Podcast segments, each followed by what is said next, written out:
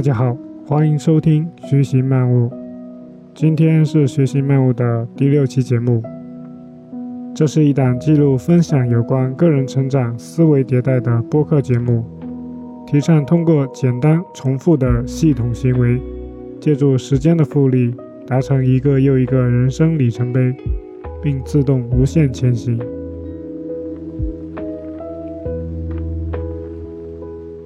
希望能与你在这条自我探寻的漫漫长路上一起徐行、漫悟。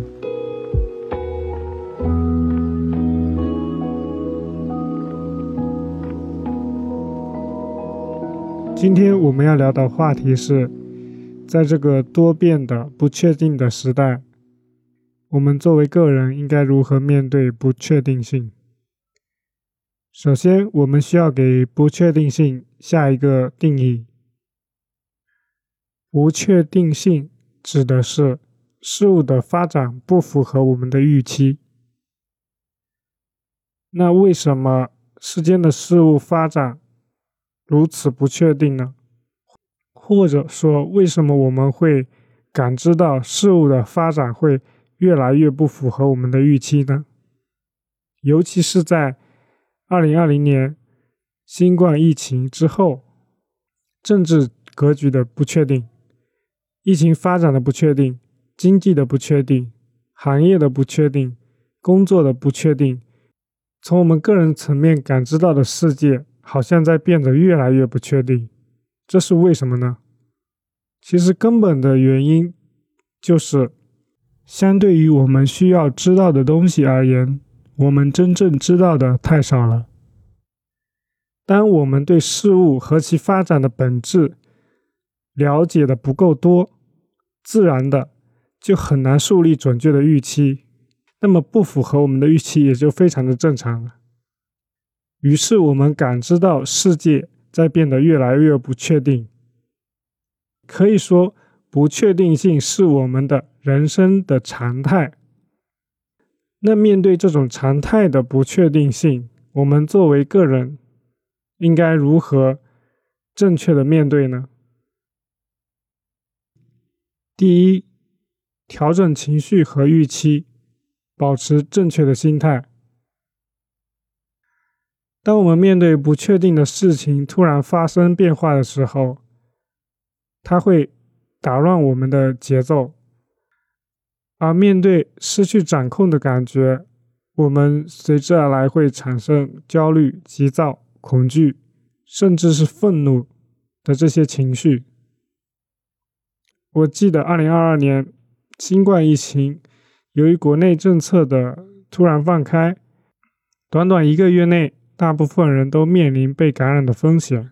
当时我老婆因为怀孕，所以特别担心感染新冠，因为怕影响到宝宝，所以导致焦虑到睡不着。当然，最终还是被感染了。我特别理解。但是稍微理性一点思考的话，如果我不休息好的话，那我的身体抵抗力就会下降，而我又是每天要外出上班的，这样其实会增加被感染的风险。所以对于我来说，我我能做的就是一边安抚他的情绪，一边自己也要注意好休息。我想说的是，我们面临不确定性的时候，应该保持相对理性的思考，这样可以让你更加从容的做决策，也更容易做对决策。当下我们正在经历的事情，我们从感知上会觉得是特别严峻的，所以会特别。紧张、焦虑，这个时候我们可以尝试拉长时间的维度，站在未来看当下所经历的事情。正如我们回忆过去发生的所有事情一样，我们通常能以十分平静、理性的心态去看待过去发生的一切。然而，大部分人会深陷于当下所经历的事情，情绪和状态也会大幅度的随之波动。总是试图摆脱那些不好的事情，拼命咬牙忍受，觉得挺过去就好了，却不知其实这些打引号的问题，它其实根本不是问题，它其实就是生活本身。我们拼命想要逃脱的就是生活本身，而我们却就在其中，这是不是？有点嘲讽，所有的等什么什么就好了，这个句式，比如说等疫情过去就好了，等我有钱了就好了，等我当上领导就好了，等我买房了就好了，等我有时间了就好了，所有的这些潜台词都是觉得当下的状态不好。想要逃避，而真正等你有了钱、有了权、有了时间，你又会有新的等什么什么就好了。这种欲望让你永远无法真正享受当下所拥有的，实际上也是你唯一拥有的。我们不应该追求那虚无的、不可掌控的未来。我们要做的是尽人事，看天命。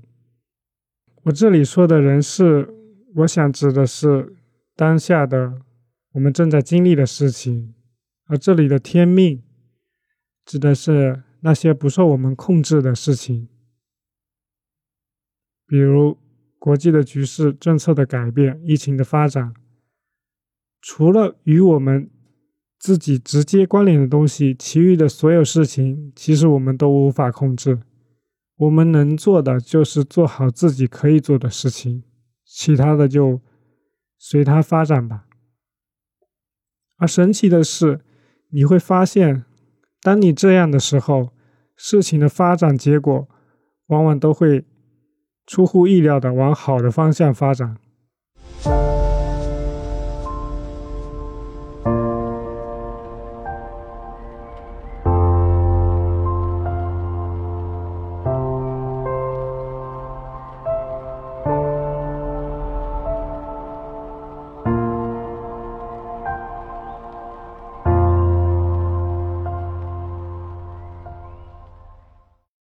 第二点，关注我们能控制的，尽可能做确定的事情。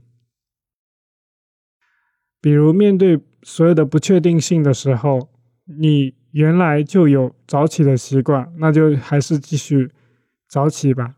你原来每天就有阅读的习惯，那就继续保持。不要因为不确定的事情变化，改变了你长期的习惯。让自己保持原有的习惯，会增加我们自我的确定感，也能一定程度降低我们焦虑的情绪。又比如在理财方面，投资策略能否带来回报，市场经济发展如何，这些始终都存在未知数，所以结果自然也就存在极大的不确定性。而个人的节俭和储蓄的行为。就是我们具备完全控制力的部分，它是确定能使我们更富有的事情，这才是我们应该关注的部分。越是在混乱不确定的时期，越应该在现有的条件下，把自己能做的事情做好，在不确定的时期做确定的事情，这样会给你多一份心理的安定感。此外，我在第二期的播客做一个长期价值主义者中也提到过，我们还应该在更长的时间维度里看待事物的发展，这样才能看到长期所带来的相对确定的回报。而所谓的不确定性，在不久后的将来回头看，也许你就会觉得。这就是不值一提的。人生对于正在经历事情，通常会有比较大的反应，而对于过去发生的事情，哪怕再大的事情，都能非常平静的去回忆跟讲述，认认真真的过好当下的生活，学习、健身、投资、陪家人、帮朋友，长期持续做好这些，我们想的学识、健康、财富、幸福这些。只是结果，或者说是做好前面这些所附赠的。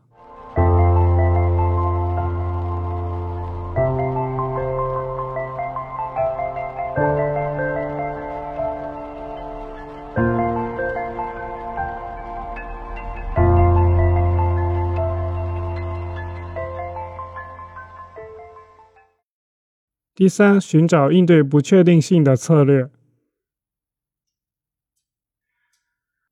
从失败中学习。当问题发生，最重要的是在有限的条件和资源下，做出适合当下最有效的解决方法，把变化带来的损失降到最低，同时总结出经验和类似风险的应对策略，把它运用到今后的生活和工作中。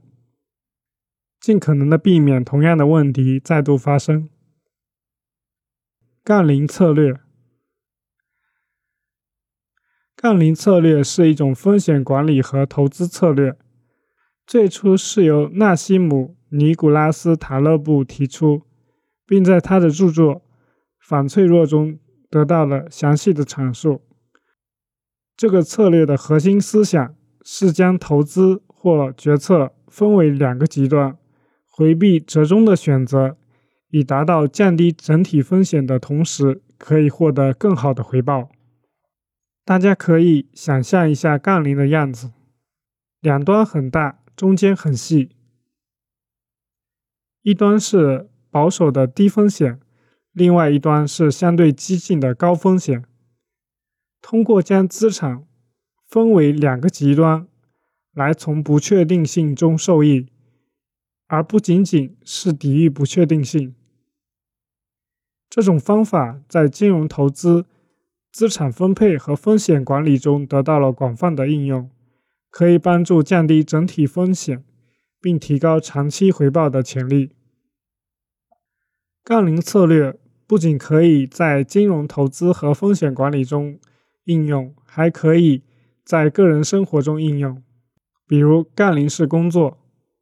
一方面保持一份稳定的工作，可以提供稳定的收入，使我们能够应对生活中常规的开支和不可预测的支出。另外一方面，我们可以分配一部分时间和资源来追求冒险极端，例如创业、自我提升，或者追求我们的激情和兴趣。这可以帮助我们实现职业上的。增长和更大的满足感，比如我国著名的科幻小说作家《三体》的作者刘慈欣，他的本职工作其实是在山西的娘子关火电站做一名工程师。他是利用工作之余从事科幻小说的创作。正是因为这份稳定有保障的工作。让刘慈欣可以做他最热爱的事情，而不用承受太大的压力，可以大胆放开创作，才诞生出了《三体》这样优秀的作品。杠铃式投资，一方面，我们可以将大部分的资金用于建立紧急储备金、退休金。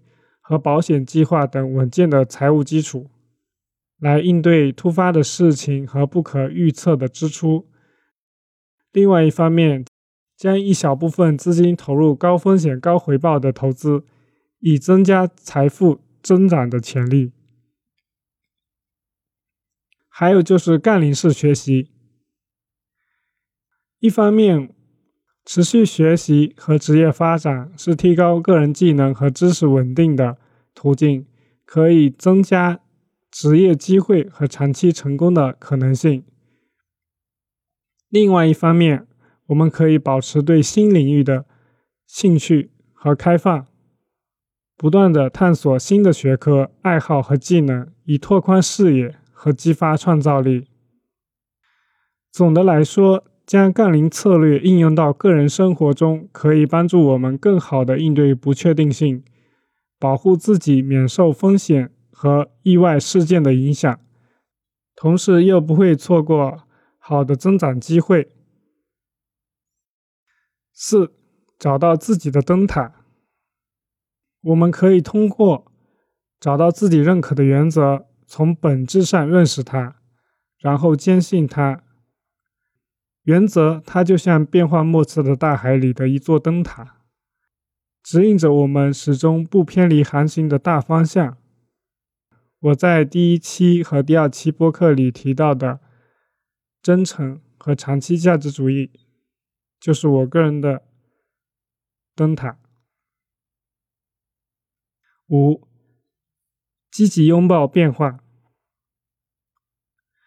我们在看电影的时候，总是会情不自禁的猜想着剧情的发展，而当我们看到剧情的反转和出乎意料的事情发生的时候，我们总是不由得感慨。神编剧编的太好了，这个剧情反转简直了，太精彩了。如果一切都满足我们的预期发展，那人生该多无趣啊！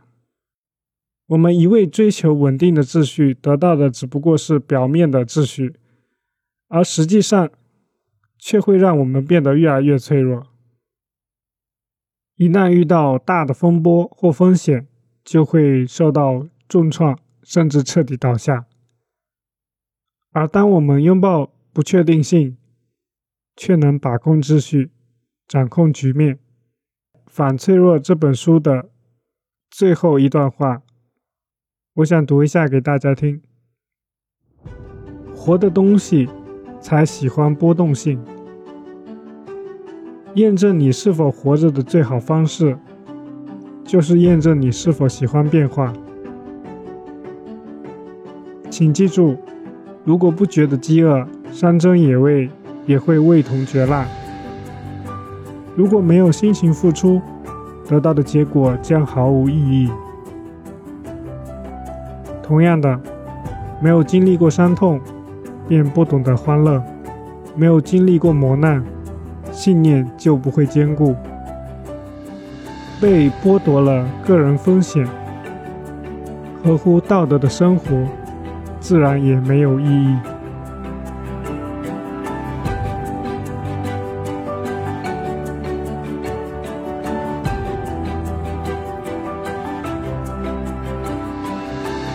好，最后我们来用一小段话来总结一下如何面对不确定性：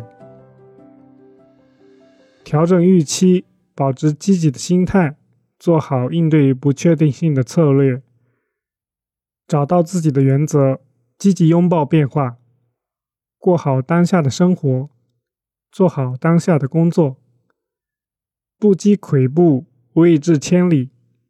切莫急躁，保持平静而坚定的心态，好好做事，无问西东。